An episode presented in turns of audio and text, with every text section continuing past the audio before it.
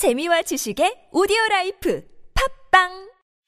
이 정도 얼굴에 이 정도 스타일이면 거의 완벽한데 내 진짜 자신감은 치아에서부터 나오지 양치도 치석 제거도 셀프로. 셀프덴 플러스. 내 미소를 봐. 하얗지. 치태가 없잖아. 프라그도 없어. 누나는 입냄새도 안 나. 누나 치과 싫어하는 거 알지? 아프지도 않아. 피도 안 나고. 나 멋있지. 야 너도 환하게 웃을 수 있어 매일매일 상쾌하게 셀프덴 플러스 안녕하세요. 저희는 네이버 카페 두 바보의 재무설계 이야기를 운영하고 있는 방가 이가입니다. 재무설계라고 하면 돈이 많은 분들만 받는 서비스라고 생각하시나요? 그렇지 않습니다. 사람마다 꿈의 크기가 각기 다른 만큼 그에 꼭 맞는 계획을 세우는 것이 재무설계입니다. 꿈에 한 발짝 더 다가가실 수 있도록 당신만의 재무 맞춤 옷을 디자인해드리겠습니다. 우직하고 정직하게 일하는 친구 두바보를 네이버에서 검색해 주세요.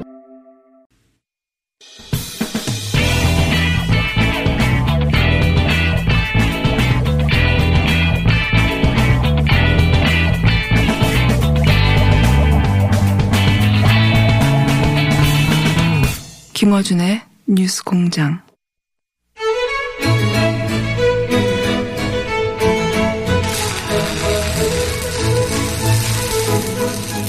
수요일 정의당 시간입니다. 윤수아 원내대표 나오셨습니다. 안녕하십니까. 네, 안녕하세요.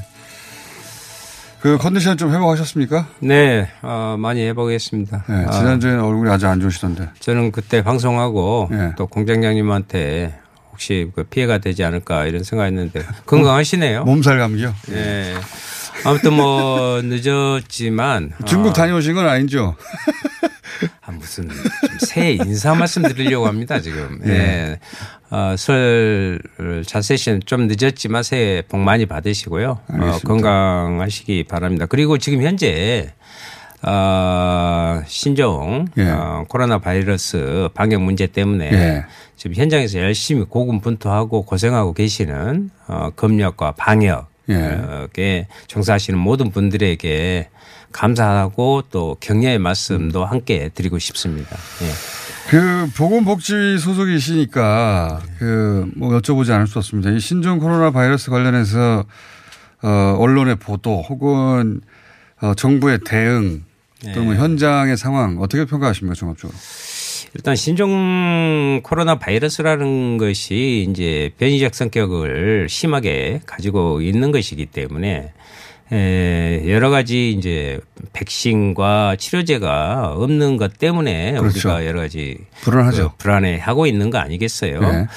그런데 이제 또 중국의 우한 지역에 뭐 수산물과 야생동물을 같이 파는 시장에서 첫 그 부분이 발생했다고 그래서 우한 폐렴, 네. 우한 폐렴한데 우한 폐렴을 너무 강조하다면 우리 국민들에게 우한을 끼칩니다. 그런데 그것보다는 신종 코로나 바이러스라는 부분으로서 명확히 좀 보고 이것을 단순히 우한 폐렴으로서 막 과대 포장하는 네. 것보다는 그 지역과 중국 전역 또 그 외에도 지금 있잖아요. 이것을 네. 전체적으로 좀 맥락에서 어 봐야지 자칫 잘못하면 너무 좀 공포가 필요 이상의 네. 공포감을 조성함으로써 많은 부분에 에, 또 다른 우리가 이제 흔히 에, 이런 전염병 관련해서는 어, 제2의 재난이라고 표현합니다. 아. 보이지 않는 여러 가지의 사회적인 공포심 자체가 재난이 되는 예, 거죠. 네. 갈등과 또 네. 경제적인 문제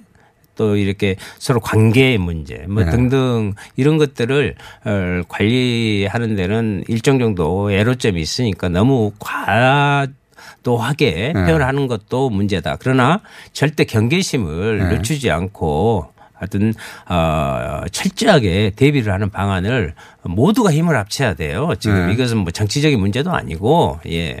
그러니까 우한에 대해서 뭐 혐오를 조장하거나 아니면 이러다가 사람들이 뭐 다 죽을 것 같은 불안을 조성하거나 그런 종류의 기사들도 꽤 있어요. 그래서 그런 걸 좀 경계했으면 예, 좋겠어요. 언론들 조심했으면 좋겠고 네, 네, 예. 네. 안일하게 대처하지는 말아야 되지만 그렇다고 패닉하게 만들면 안 되잖아요. 예. 그리고 이번 같은 경우에는 이 앞전 메르스와 대비해서 봤을 때 네. 메르스는 대단히 치사율이 네. 한40% 가까이까지 그렇죠. 되었거든요. 그리고 38명 정도가 어 사망하게 되는 치명적인 예. 질병이었습니다. 어, 사스 때는 뭐 그런 부분이 좀 네. 덜했습니다만은 이 예, 바이러스별로 치사율에 이렇게 좀 차이가 있습니다. 이번 어, 신종 코로나 바이러스 같은 경우에도 지금 이제 한 5천 명 가까이가 중국 같은 네. 경우에 에, 나왔고 거기 사망자가 100여 명이 넘었는데 이제 문제는 어, 속도가 이렇게 퍼지고 있다는 것에 대해서 네. 어, 철저한 대비책 을 해야 되는데 아마 지금 정부에서요 제가 봤을 때는 어, 제 생각입니다만 음, 나름대로 잘 대처하고 네. 지금 질병관리본부장이요 네. 그 분야에 완전 전문가입니다 지금 보건복지위원회 음. 늘 오셔서 같이 이야기 나누고 있습니다만은 그와 관련해서는 곧 보건복지위원회가 내일 또 열립니다. 거기에서 어 다시 점검하고 같이 여야 모두 정치권 또 국민 이렇게 같이 지혜와 힘을 모아야 할 때입니다. 사스 때는 방역이 무척 잘 됐고. 네네. 예.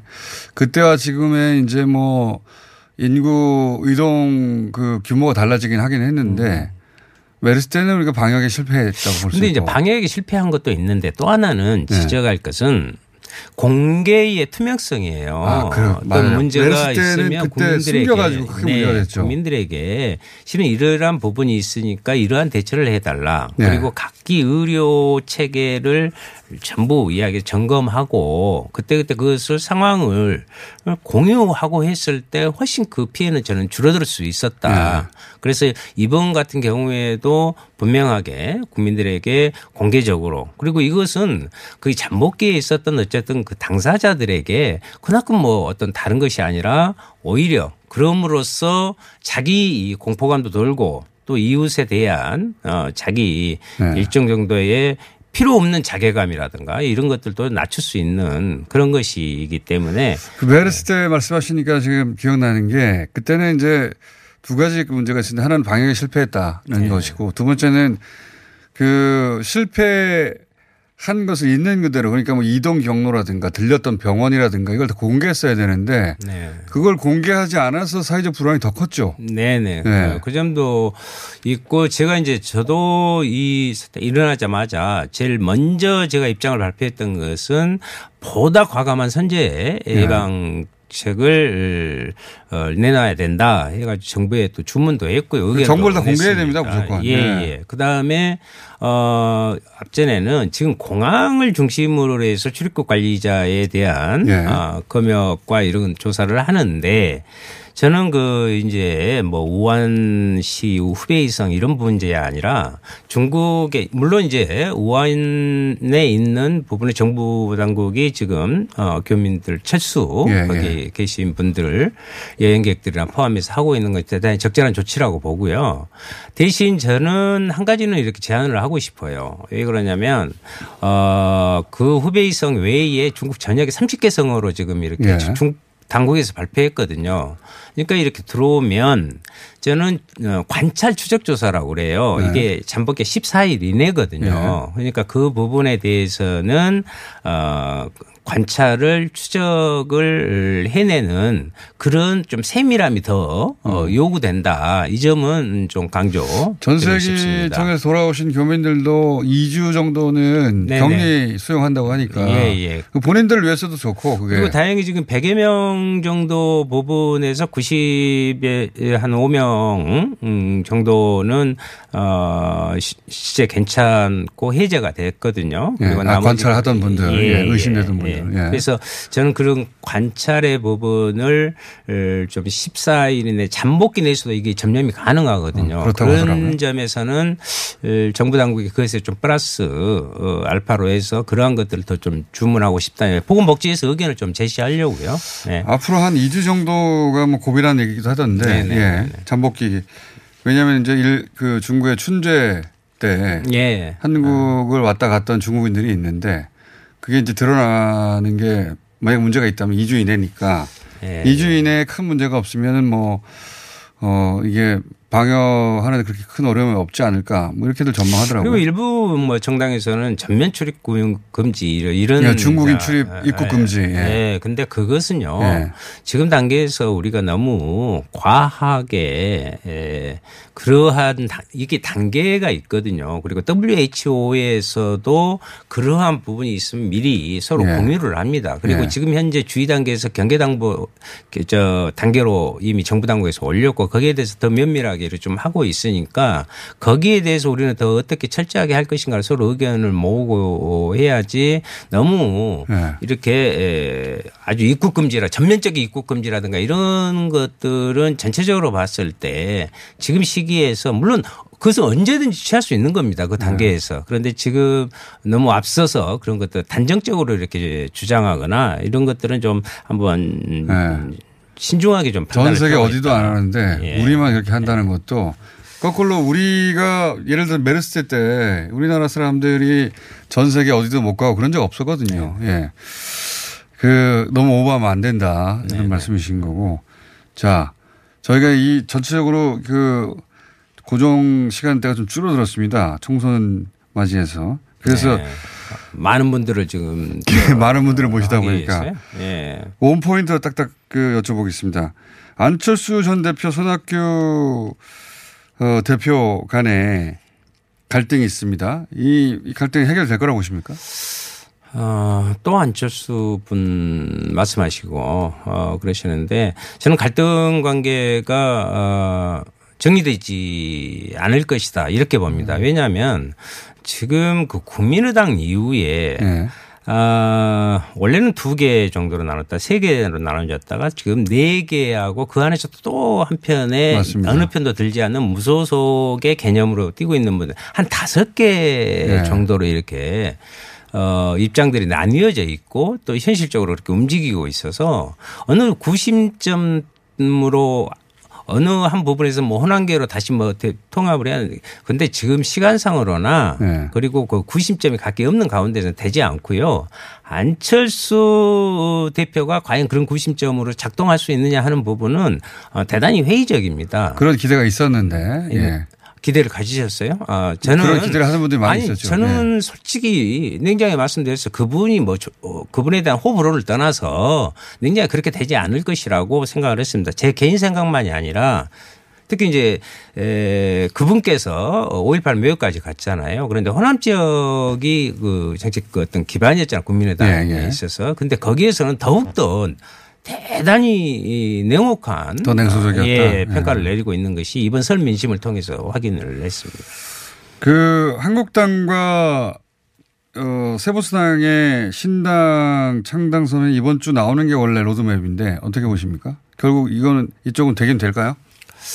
글쎄요, 이제 뭐 색깔은 약간 다르면서 어 같은 색이다 하고 내부에서 계속 이야기하는데 결국은 음 이것 또한 어, 세력 간의 지분 문제가 아닌가 내부적으로는 네, 그렇겠죠. 이런 네. 것도 있고요. 또 거기에서 뭐 김문수 씨도 새로운 당을 만든다고 예. 정광훈 목사. 어, 예. 두분 계시는 우리 공화당에서도 또 나눠서 또 만든다고 그러고 이런 것으로 봤을 때는 일차적으로 어, 보수 대통합이라는 황교안 대표가 그걸 강조하면 강조할수록 더욱더 이렇게 나눠지는 이상한 현상이 발생하고 있거든요. 그래서 황교안 대표가 보수 대통합에서 지도력을 온전히 발휘하기는 어, 대단히 한계가 있다는 것을 지금 보이고 있고요.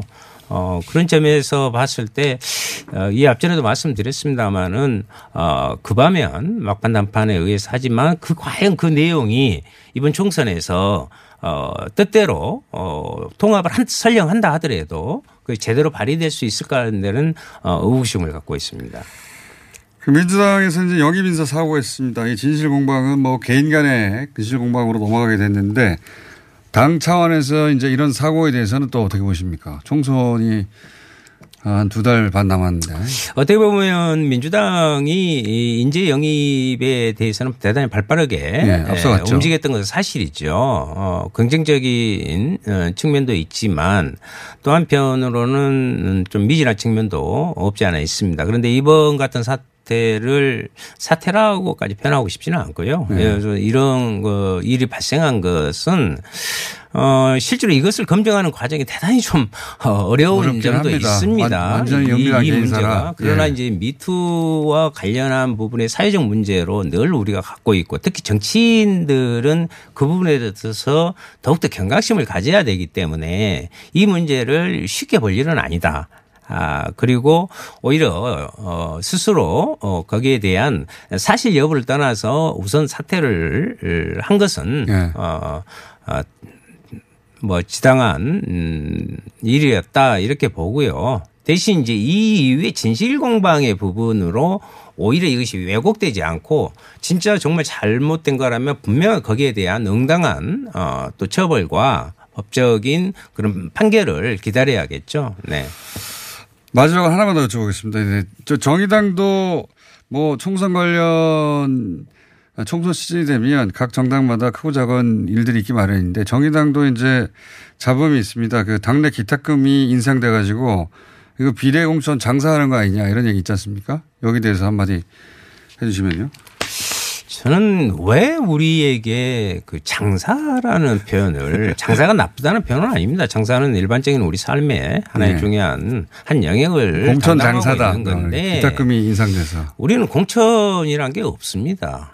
아 그래요? 예, 아, 뭐 지도부가 공천하고 어. 뭐 그런 건 아니고 다 잘- 당원과 시스템적으로, 시민 예. 경선 30%가 경선을 통해서. 하는데 기타금 3,500만 원 그 전에는 500만 원이었는데 왜 3,500만 원이냐 네. 좀 이런 데 대한 약간 좀 음, 정의당에 대한 부정적인 음, 에, 이미지를 좀 씌우기 위한 의도적인 측면도 없지 않아 있고요. 또 하나는 저는 비례로 나온 것이 저는 많은 많을수록 저는 좋다고 봅니다. 그만큼 내가 정의당을 통해서 보다 제대로 된 개혁과 진보된 정치를 해보겠다. 네. 그런데 이 3,500만 원은 비례 후보가 많으면서 경선 비용이 사- 대단히 많습니다. 네. 아, 예를 들면 어, 안심번호를 통해서 어, 시민 경선인단도 어, 해야 되고요. 또이 이 비례 후보에 대해서 이 각기 언론이라든가 이런 매체를 통해서 홍보 활동도 해야 네. 되고 토론회도 해야 되고요. 실비- 그 전하고는 전혀 다른 규모의 부분이 아, 되기 실비 때문에 차원에서 꼭 필요한 비용이라. 예, 네. 예, 예. 그렇습니다. 그리고 거기서 어, 청년과 장애인 부분에 대해서는 아예 그 부분을 기탁금을 받지 않습니다. 그런데 이것이 자꾸 이거 너무 선정적으로 음. 어, 그리고 어, 마치 우리가 아, 개방을 해서 할당을 하는데 개방 할당제는 이합전 전국위원회에서 안 됐습니다. 차후에 개방을 하더라도 다시 TF를 통해서 하기로 했는데 개방을 하더라도 그분들이 와서 경선을 할 수 있는 기회를 주는 거지 네. 어느 부분에다 배치해 놓고 하는 것은 알겠습니다. 아니다. 장사를 하는 게 아니라 예. 그만큼 규모가 커져서 실비가 발생해서 그리고 우리 네. 내부에서도요 비례 대표로 나서는 분들이 대단한 정치적 역량을 많이 예, 갖고 계신 분들이 나서고 있기 때문에 오히려 긍정적으로 좀 국민들께서 더 많이 참여해 주시 기 바랍니다. 아 어, 시민 참여당 거기는요 뭐 당적 아무 상관이 없습니다. 일반 시민이면 됩니다. 그래서 알겠습니다. 어, 공장장님께도 어, 비례대표도 국민이 같이 참여해서 한다는 좋은 음, 이미지 의미를 좀 살려주시기 바랍니다. 저보고 저보고 비례에 나오라고요? 아니 그 비례 대표를 뽑는데 선거인단을 선거인단에 예, 예. 등록해 달라. 예예 바빠서 저는 이만 예. 여기까지 하겠습니다. 정의당의 윤소아 원내대표였습니다. 감사합니다. 네 감사합니다. 시더 시더 아빠 발톱 너무 두껍고 색깔도 이상해 이 녀석 그럴까봐 내가 캐라셀 네일 준비했지 갈라지고 두꺼워진 발톱 무좀이 싹 사라진다고 미국 판매량 1위 600명 임상 실험을 거친 전 세계 48개국 손발톱 케어 압도적 지배자 캐라셀 네일 2주 후 달라진 손발톱을 경험할 수 있습니다 네이버에서 캐라셀 네일을 검색하세요 안녕하세요. 치과의사 구지은입니다. 태아가 자랄 때 가장 먼저 생기는 기관이 어디일까요? 바로 입입니다. 먹는다는 것은 삶의 시작이자 끝인 것이죠. 100세 시대인 요즘은 치아를 100년 가까이 사용합니다. 그럼 어떻게 해야 치아를 100년 동안 건강하게 관리할 수 있을까요? 바로 올바른 칫솔질과 정기적인 스케일링입니다. 가까운 치과를 방문하시면 치과의사 선생님께 올바른 칫솔질을 배울 수 있습니다. 그리고 1년마다 건강보험 적용이 되는 스케일링 치료 놓치지 마세요. 이 캠페인은 유디치과협회와 함께합니다.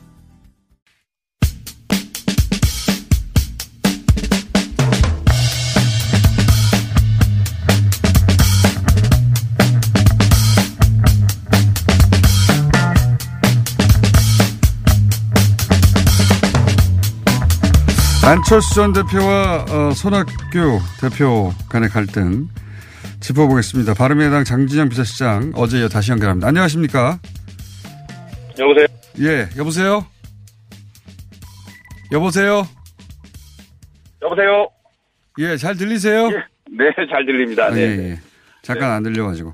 예, 예. 어제 이어가지고 다시 한번 상황 변화가 있어서 잠깐 전화 연결드렸습니다. 상황이 어, 변화됐나요? 예, 왜냐하면 그 호남계 중진들이 이제 중재안을 내놨다. 아, 여기 이런 새로운 상황이 어제 전화 이후에 있어서 네. 어 중재안이 뭐였고 양쪽의 반응은 뭡니까? 그 호남계 의원들이 중재안을 내놨다는 게 아마 예, 그 손학규 안철수 두 분이 동반 이선 후퇴 예, 이거 내용 말씀하시는 거죠? 예, 예, 어 근데 그게 그게 말이죠. 예. 손, 대, 아, 손 대표께서 안철수 대표의 어저 사퇴 요구에 대해서 입장을 밝히면서 예. 손 대표가 이미 그 비슷한 취지의 말씀을 하셨어요. 아, 새로운 중재안이 아니라 예. 그러니까 미래 세대들을 위해서 미래 세대들에게 당을 맡기고 그리고 예. 그 표현이 그렇게 됐다. 미래 세대에게 당을 맡기고 아, 손학규 안철수가 이들의 버팀목이 되자 이런 표현을 어저께 하셨었거든요. 네, 근데 그 말씀에 뒤이어서 호남계 의원들하고 손 대표님이 만난 자리에서 현재, 어, 호남계 의원들이 이선 후퇴란 말을 이제 좀 더 명확하게 이렇게 음. 이제 말씀을 하셨습니다. 예. 그렇게 된 겁니다. 그 내용, 그러니까 중진, 그 호남계 중진들의 중재안이라고 하지만 실제로는 네. 손학규 대표가 이미 첫 만남에서 두 사람 모두 뒷, 어, 뒷선을 물러나자는 중, 이야기를 했기 때문에 새로운 중재안이 아니다. 공개적으로도 하셨죠. 손 대표가 네. 어저께 기자회견을 통해서 공개적으로도 그런 말씀을 하셨습니다. 알겠습니다. 내용은 새롭지 않은데 어쨌든 그 중진들에 의해서 제안됐는데 손학규 대표도 이 안을 거절한 겁니까? 아니면 손학규 아닙니다. 대표는 아닙니까? 예, 그걸 또 거절했다라고 알려져 있는 것 같은데 예. 제가 그 자리에 계셨던 의원께도 직접 확인을 했고요. 예. 근데 손 대표가 그걸 명시적으로 거절하지 않았고 예. 근데 어저께 손 대표가 특별 기자회견에서 밝히 어, 그 이후에 대- 그 기자들이 이렇게 물어봤어요. 미래 세대한테 당을 맡긴다는 게 무슨 뜻입니까? 네네. 이렇게 이제 물어봤단 말입니다. 아, 저도 그러니까 궁금합니다. 손, 예, 손 대표가 그것은 어, 최고위원회나 당 지도부에 어, 미래 세대들을 어, 포진시키는 것이고 그런데 당 내에서는 이들에게 비대위원장을 맡기자라는 논의가 있고 이것을 논의하고 있다 이렇게 얘기했단 음. 말입니다. 예, 예. 예, 근데 그거를 확정적으로 말씀하시지 않은 이유는 이제 그 비대위원회를 그렇게 넘기는 방안은 손 대표 혼자서 뭐 이렇게 결정하고 그렇게 할 수 있는 내용이 아니거든요. 예. 당내 절차가 있고 당원 당규가 있기 때문에 그래서 그런 부분을 논의하고 있다 이 정도로 말씀하신 건데요. 실제로 그런 논의가 이제 진행이 시작이 된 거죠. 그렇게 보시면 됩니다. 음, 그러면 정리하자면 손학규 대표는 본인과 안철수 전 대표가 동반으로 이선으로 후퇴를 하고 비대위를 꾸리되 그 비대위는 젊은 세대에게 맡기자. 어, 네. 전체적으로 이런 내용인데 안철수 그 여기서 손학규 대표는 그런 안이 만들어진다면 본인이 어, 이선 후퇴할 수 있는데 본인만 이선 후퇴하고 안철수 전 대표가 당권을 잡는다든가 비대위원장이 된다든가 이런 거는 받아들일 수 없다 이거잖아요. 그죠? 뭐 그렇게 명시적으로 말씀을 안 하셨는데 내용적으로. 어쨌든 둘 다 뒤에 버팀목이 되자 미래 왜냐하면 손 저 안철수 대표께서 계속 그 미래 세대 세대 교체 이 얘기를 하셨거든요. 네. 그렇기 때문에 안 대표의 그 생각하고도 일치한다라고 판단을 하신 거예요. 그래서 이제 그런 제안을 하신 건데, 예, 어쨌든 뒤에서 이들을 뒷받침하자 이런 취지입니다. 음, 알겠습니다. 거기에 대해서 이제 안철수 전 대표는 손학규 대표만 물러나라 본인은 물러날 생각이 없다. 이런 취지인 것 같은데 안, 안 대표가요? 안 대표는 물러나시는 게 아니라 이제 대표를 그렇죠. 예, 거죠. 예. 물러나는 게 아니라 안 대표는 그 이선으로 물러나는 게 아니라 본인은 비대위원장이나 혹은 뭐 실질적인 권한을 가지고자 하는 것 같은데 만약에 네. 이 평행선이 계속되면 예. 어, 강제로 손학규 대표를 물러나게 할 방법은 없어서 네. 어, 결국은 안철수 전 대표가 탈당해서 새로운 당을 창당할 거라고 예상하십니까? 저는 그렇게 갈 가능성은 좀 뭐 말은 나오지만 예. 이게 실행될 가능성은 별로 높지 않다. 왜 그렇게 생각하십니까? 생각되고요. 왜냐하면 창당이라는 게 예. 여러 가지 시간이나 비용 이런 것도 있지만 에너지가 필요하거든요. 에너지. 예. 근데 안 대표 주변에 그런 에너지가 그만큼 있느냐, 창당까지 이, 음. 이 짧은 시간 안에 완수할 수 있는 에너지가 있느냐라는 거에 대해서는 2016년도에 안철수와 지금의 안철수가 같으냐, 뭐 이런 논의죠. 음. 그 다음에 두 번째는 만약에 근데 이제 그럼에도 불구하고 간다면 그것은 무슨 창당이 목표가 아니라 제가 어제도 말씀드렸듯이 그 보수 대통합으로 참여하기 위한 어떤 방편 음. 이 된다면 모르겠습니다만은 창당 완결까지는 상당히 어려울 것이다 이렇게 봅니다. 손학규 대표는 지금 이야기한 동반 이선 후퇴 이외에는 다른 아는 생각하지 않고 계신 거죠 현재는. 어, 손 대표 입장에서는 총선 필승 전략이다. 이게 나가 내가 내놓는 총선 필승 전략이다. 미래 세대를 중심으로 하고 어, 안철수, 손학규 이런 분들이 병풍을 서는 예, 그런 그림을 제시한 거예요. 그러면 소- 안, 안 대표는 그거보다 더 좋은 그림을 제시하시든지 뭐 이제 이렇게 해서 비전 경쟁을 저는 해야 된다 이렇게 생각합니다. 알겠습니다. 오늘 여- 여기까지 잠깐 짚어보고요. 상황 그 변화가 있으면 매일이라도 연결하겠습니다. 오늘 말씀 감사합니다. 네, 윤서 의원님이 제 시간을 많이 깎아먹은 것 같아요. 아닙니다. 원래 짧게 준비됐어요. 아이 그랬어요. 어, 제 연, 알겠어요. 이어서 하는 거라 오늘 말씀 감사합니다. 예, 예. 네, 감사합니다. 예, 예. 바른미래당의 장진영 비서실장이었습니다.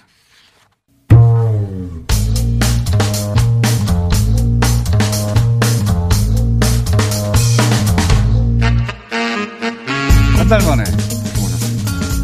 가짜뉴스 전담방 오랜만에 네 분이 풀로 나오셨습니다. 김진일 대표 나오셨고요. 네, 안녕하세요. 김한경 사무처장 나오셨고요. 안녕하세요. 김한 기자. 네, 안녕하세요. 오랜만 뉴스엔조의 구견효, 구, 죄송합니다. 구 권효 편집장 나오셨습니다. 안녕하십니까. 네, 안녕하세요. 급하게 하다 보니 발음이 엉겼습니다. 자, 오늘은 신종 코로나 바이러스 관련해 가지고 한번 쭉 짚어보려고 합니다. 시간이 없어 빨리 진행할게요. 예. 예, 저는 언론 보도의 문제점을 가지고 나왔으니까요. 네. 먼저 신종 코로나 바이러스 감염증에 대해서 우한 폐렴이라고 하지 말자라는 이야기들을 네. 계속 하고 있고 이미 이것을 선언하고 실현, 실천하고 있는 언론사도 있어요. 그런데 네.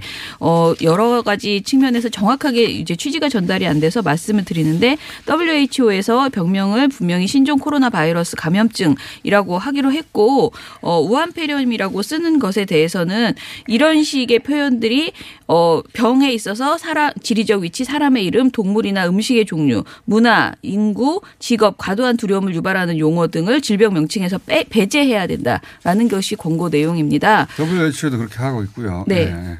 그 홍콩 사스 때 홍콩 폐렴이라고 누가 그랬습니까? 네. 예. 어느 나라도 그렇게 하지 않는데 우리나라만 지금 무한 폐렴이라고 이름 붙였어요. 어, 그런데 어, 지금 방송에서는 SBS가 20일 저녁 종합 뉴스에서 우한 폐렴이라는 단어를 쓰지 않겠다라고 밝혔고요. 네. 한겨레가 28일자 지면 보도에서부터 우한 폐렴이라는 용어를 쓰지 않겠다고 밝혔습니다. 그런데 지금 오늘 제가 오면서도 TBS 뉴스를 들었는데 중간중간에 계속 우한 폐렴이라고 얘기를 하시거든요. 처음에 리드문에서는 분명히 신종 코로나 바이러스라고 하지만 우리가 습관적으로 그렇죠. 저도 지금 그런 말을 하잖아요. 오랫동안 네. 벌써 초반에 네. 그 통신사 기준으로 맞아요. 이런 보- 단어들을 유포해 버렸기 때문에 예. 예, 섞여서 쓰고 있어요 지금. 그래서 저는 되도록이면 이걸 쓰지 말자라는 걸 다시 한번 말씀을 드리고요. 대부분의 언론사에게 반드시 우한폐렴이라는 말을 쓰지 않도록 그렇게 권고를 해야 될 것 같습니다. 그리고 중국인 혐오를 부추기는 언론 보도가 네. 굉장히 많아요. 지금 정말 위험한 수준이거든요. 원래 이 혐오 표현이라는 것이 재난이나 이런 질병, 전염병이 발생했을 때 유난히 많이 나올 수밖에 없는 것이 사람의 그 공포를 그 이용해서 이제 혐오 표현들이 나오기 때문에 특히 그런데요. 보수 매체가 요새 맞아요. 아주 신났어요. 신났다고 표현할 정도로 어찌나 쏟아내는지 기사를. 네. 네. 조선일보에서는요, 일단은 어, 만물상에서 중국발 전염병 왜 많은가라고 하면서 중국의 식문화에 대해서 이제 비판하는 그런 어, 네. 기- 이제 칼럼을 냈고요. 그 다음에 유광종의 차이나 별곡이라는 그 1월 24일 날 어, 칼럼에서는요, 중국에는 타자결이라는 꾀가 있는데 이는 질질 끌다가 흐지 부지하는 비결이라는 뜻을 내포하고 있다라고 하면서 어, 결국은 질질 끌다가 이런 폐렴을 확산시켰다라는 식의 어, 내용을 담았습니다. 신났어요, 조선일보. 네. 그리고 채널 A에서 우한에서 6,400명 입국 제주 비상이라는 1월 27일 보도도 굉장히 문제였는데요. 채널 A 보도에서는 어 이 6천여 명이 거론하면서 특히 이들이 무비자 입국이 가능한 제주도가 비상 상태다. 제주 시민들의 불안감을 전해드립니다라고 보도를 합니다. 그러면서 공항 입국 장에 있는 중국에서 온 단체 관광객을 화면에서 보여주는데요. 이들이 우한시에서 왔는지 알 수 없고 한국으로 단체 관광 온 관광객일 것으로 보이는데 채널 A가 제주도 주민들은 중국발 신종 코로나 바이러스가 들어오지 않을까 걱정이 앞섭니다라고 했습니다. 한마디로 아무 관련 걱정하지 없는 않는 사람도 걱정하게 네, 만드는. 아무 관련 없는 중국인들을 찍어서 일반적인 한국 국민들의 불안과 엮어내는 이런 보도였거든요. 어, 그리고 지금 SBS 주영진의 뉴스 브리핑도 21일에 중국 국제학교에 다니 는 아이의 부모라는 사람과 인터뷰를 해요. 근데 이 인터뷰에서 어, 지금 중국 사람들이 신종 코로나 바이러스를 치료하기 위해서 일부러 한국에 간다라고 말을 했습니다. 일부러? 네. 폐렴 근거가 있나요? 어, 자, 자신들이 국제학교, 자기 아이가 국제학교에 나와서 학교 모임이 있는데 부모가 중국 사람들이 많다. 그런데 그 사람들이 폐렴 환자 얘기가 나오니까 하는 말이 자기들은 문제 없다. 비행기 값만 내면 한국 가서 다 치료가 가능한데 중국에 왜 있냐라고 이렇게 말했다는 거예요. 그러면서 우한에 서 몇 명이요? 그냥 하신 말. 그래 이렇게 쭉 인터뷰를 했어요. 그러니까 이런 식으로 뭐- 왠지 우리나라에 오면 다 무료로 치료를 할 수 있으니까 중국에서 거대, 그러니까 뭐 6천 명 이렇게 입국하고 있다라는 식으로 이렇게 엮어지는 이런 보- 이런 이제 말이 돌고 있는 거죠. 산파 베이스로 이렇게 나가게 만드네요. 네. 예, 그리고 좀 하나 어, 눈살이 찌푸려지는 것은요. 조선일보와 한국경제가 왜 우한 폐렴이라는 말을 하지 못하게 하느냐. 이것은 어, 친중국 때문이다. 중국을 우리가 너무 왜냐하면은 예. 지금 태극기 부대가 줄기차게 2년 가까이 주장하는 게 네. 문재인 정부가 친중 정권이라고 그러니까요. 공산당과 가깝다. 네. 사실 중국과 정말 가까웠던 건 박근혜 정부였는데 사드 전까지는 어쨌든 그래서 뭐 조선일보 보도 제목만 읽어드리면 그렇게, 그쵸. 중- 공격하는 겁니다. 자신들 말로는 안 해. 제목이 청 우한 폐렴이란 병명 모두 바꿔 네티즌 중엔 왜 저자세로 나가나입니다. 네 티즌들이 이렇게 불만이 많다라는 거예요. 왜 중국의 저자세냐? 뭐 중국의 저자세가 아니라 WHO가 그렇게 그렇죠. 얘기하고 있는 건데 우리만 이렇게 쓰는 건데 거꾸로 예. 전 세계가 다 쓰고 있는데 못 쓰게 하는 것처럼 그 거짓말하는 거죠. 거짓말. 아무튼 저는 중국인의 지금 그 주- 조선 그러니까 중국 동포 관련된 그 혐오 표현들도 굉장히 부쩍 많이 늘어났어요. 그래서 것도 이런. 것들 그 예. 지금 말씀하신 게 생각난 건데 중국인이 들어와서 확진 받으면 우리가 치료하는데 네. 그거 우리 색을 왜 쓰냐 뭐 이런 기사들도 있어요. 근데 그거는 써야 되는 당연히. 것이라는 겁니다. 당연히 우리 나라 그 사람이 중국에 갔다가 메르스 확진 받았을 때 네. 거기서도 당연히 그 나라 중국에서 다 비용 썼거든요. 예. 당연히 당연한 겁니다. 음. 그러면 거- 그 나라에서 확진 받았는데 당장 그 뭡니까 어, 쫓아냅니까? 아픈 사람인데? WHO 규약에 따라서 서로 그러니까요. 자- 자국 내에서 벌어진 거는 다 치료해 주기로 이미 국제 협약이 당연한 겁니다. 예. 자 그러면은 저는 끝났습니다. 많이 하셨네. 아 어떻게? 자, 다음은 김준일 대표님 자, 더 자, 짧게 하셔야 되겠네요. 짧게 짧게 하겠습니다. 일단 그 쳐다만 봐도 감염된다라는 게 여- 여기서 나왔는데 이게 어디서 처음 나왔냐면은 그 유튜브에서 예. 기침과 열이 없어도 눈으로도 전파되는 우환 폐렴 이 제목으로 800만 번의 시청을 기록했어요. 여기에서 이제 비롯된 걸로 보는데 말도 안 되는 소리. 예, 예. 뭐 허경영 씨도 아니고 내 눈을 바라봐도 아니고 이거는 아닙니다. 사실이 아니고 그 오염된 손으로 눈을 만지면 되겠죠. 그렇죠. 점막에 예. 침투하면 된다 그렇죠. 이런 거죠. 전망 그렇죠. 심타면 바라만 봐도 가는데 누가 이걸 믿습니까? 음, 근데 그 김한 기자가 뒤에서 좀 더 설명할 텐데 이제 음모론이 있는데 우한 연구소에서 이거를 고의로 발병했다라는 게 영국 매체 데일리 메일이 썼는데 데일리 메일은 찌라시를 주로 다루는 약간 타블로이드 화제성 어, 그 데일리 메일, 언론이에요. 그렇죠. 예. 그래서 전혀 근거가 없고요. 데일리 메일이 어떤 매체인지 모르고 이걸 받은 거 아닙니까 우리나라에서? 우리나라 언론이 굉장히 많이 받았어요 이거. 아 그래요? 예 예. 우리나라 언론뿐만 아니라 이 데일리 메일 보도를 미국 언론도 받고 여러 개 음. 받았어요. 왜냐하면 중국에 대한 어떤 반감이 그렇죠. 있기 때문에. 반중 정서가 있기 때문에 잘 걸렸다 하고. 근데 그러면은 중국에서 화학 어, 화학 무기를 개발한 다음에 생화학 무기를 개발한 다음에 자국민한테 뿌렸다는 겁니까? 자국민한테 이게 그러니까 아니요, 약간 유출됐다는 거죠. 어. 이것도 최소한의 그 논리는 있죠. 그러니까 부산행 같은 그런 거죠. 이제 바이러스가 어. 유출됐다라는 건데 영화 스토리네요. 치사율이 너무 낮아요. 지금 2% 3%대인데 이거를 생화학 무기로 쓰기에는 어쨌든 그러고 지금 가장 뭐 논란이 되는 거는 중, 청와대 국민청원 40만 명 돌파한 정부가 중국인 입국을 금지해야 된다. 예, 예. 그런데 WHO 2005년 세계 보건 규칙에 따르면은 전 세계 196개국이 준수하고 있는데 감염은 통제하되 불필요하게 국가 간 이동을 방해해서는 안 된다. 예. 그리고 폐쇄 조치를 할 수는 있어요. 예. 각국이 개별적으로 강력한 조치를 취할 수 있는데 과학적 근거를 명확하게 돼야 된다라는 그, 그 규칙이 있어요. 그래서 2014년 때 캐나다가 에볼라 바이러스 때 이거를 호주와 캐나다가 이거를 국경을 폐쇄했다가 굉장히 국제사회의 비난을 받았거든요. 예. 그래서 이거는 굉장히 맞습니다. 신중해야 된다라는 음. 거고요. 하나 재밌는 거는 미국이 전 세계를 띄웠을 때는 아 미국 역시 너무 멋있다 미국 이런 댓글들이 베스트 댓글이 달렸고 한국이 전 세계 띄운다고 하니까 500명을 위해서 5천만 명을 위험에 노출시키는 정부다라는 댓글이 베스트에 올라온 거. 네. 이거는 그냥 정치적 성향을 드러내는 것 같아요. 예. 완전히. 특히 이런 댓글은 네이버를 중심으로 많이 달리는데. 네이버를 중심으로 예. 많이 달렸죠. 왜 그런지 모르겠어요. 네이버가.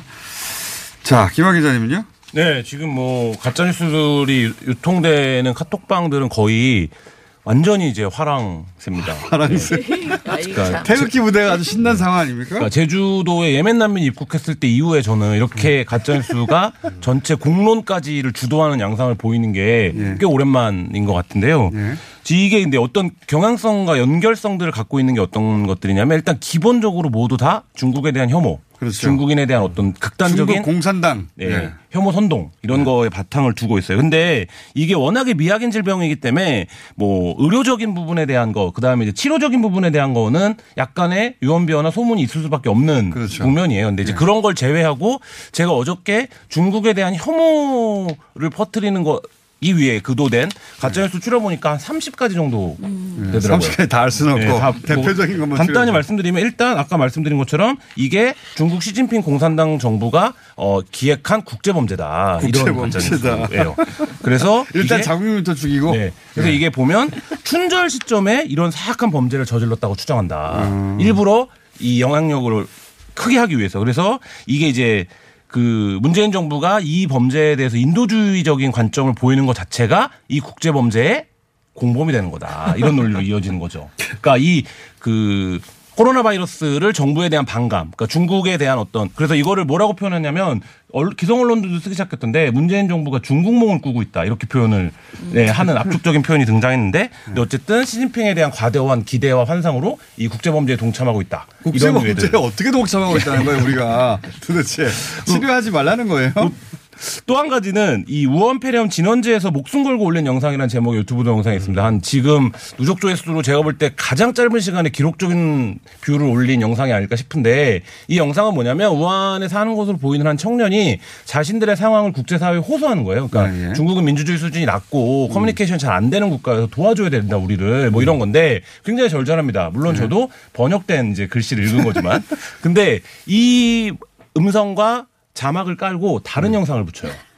막 사람들이 아. 픽픽 쓰러지는. 그러니까 홍콩 사스 때 뭐 쓰러지는 영상이라든지. 오리지널 영상은 네. 실제 중국 내에서 이제 누군가 올린 것 같은데 네네네. 그걸 따가지고 네. 새로운 걸 만들어냈다. 그, 그 음성에다가 다른 영상을 붙이니까 그 음성이 워낙에 설득력이 있는 내용이기 때문에 어. 근데 이 내용은 아주 뭐 자극적이거나 이런 건 아니에요. 그러니까 예를 네. 들면 우리를 좀 도와달라 세계가 이런 내용인데 근데 거기에 막 엄청 자극적인 화면을 붙여서 이게 지금 중국의 실상이다. 뭐 이런 식의 어. 가짜 이제 네. 영상들을 붙여가지고. 그리고 이제 이- 그게 굉장히 지금 가짜 뉴스를 만드는 테크닉들이 진화한 게 지상파 방송 메인 뉴스에 어깨거리 화면을 일단 씁니다. 어. 그러니까 뭐 SBS라든지 MBC라든지 KBS 어깨 뉴스 쓰고 그 다음에 다른 영상을 붙여요. 근데 아. 이게 자막이나 이게 들어가는 게 위화감이 없어요. 그 이미지 구성상에.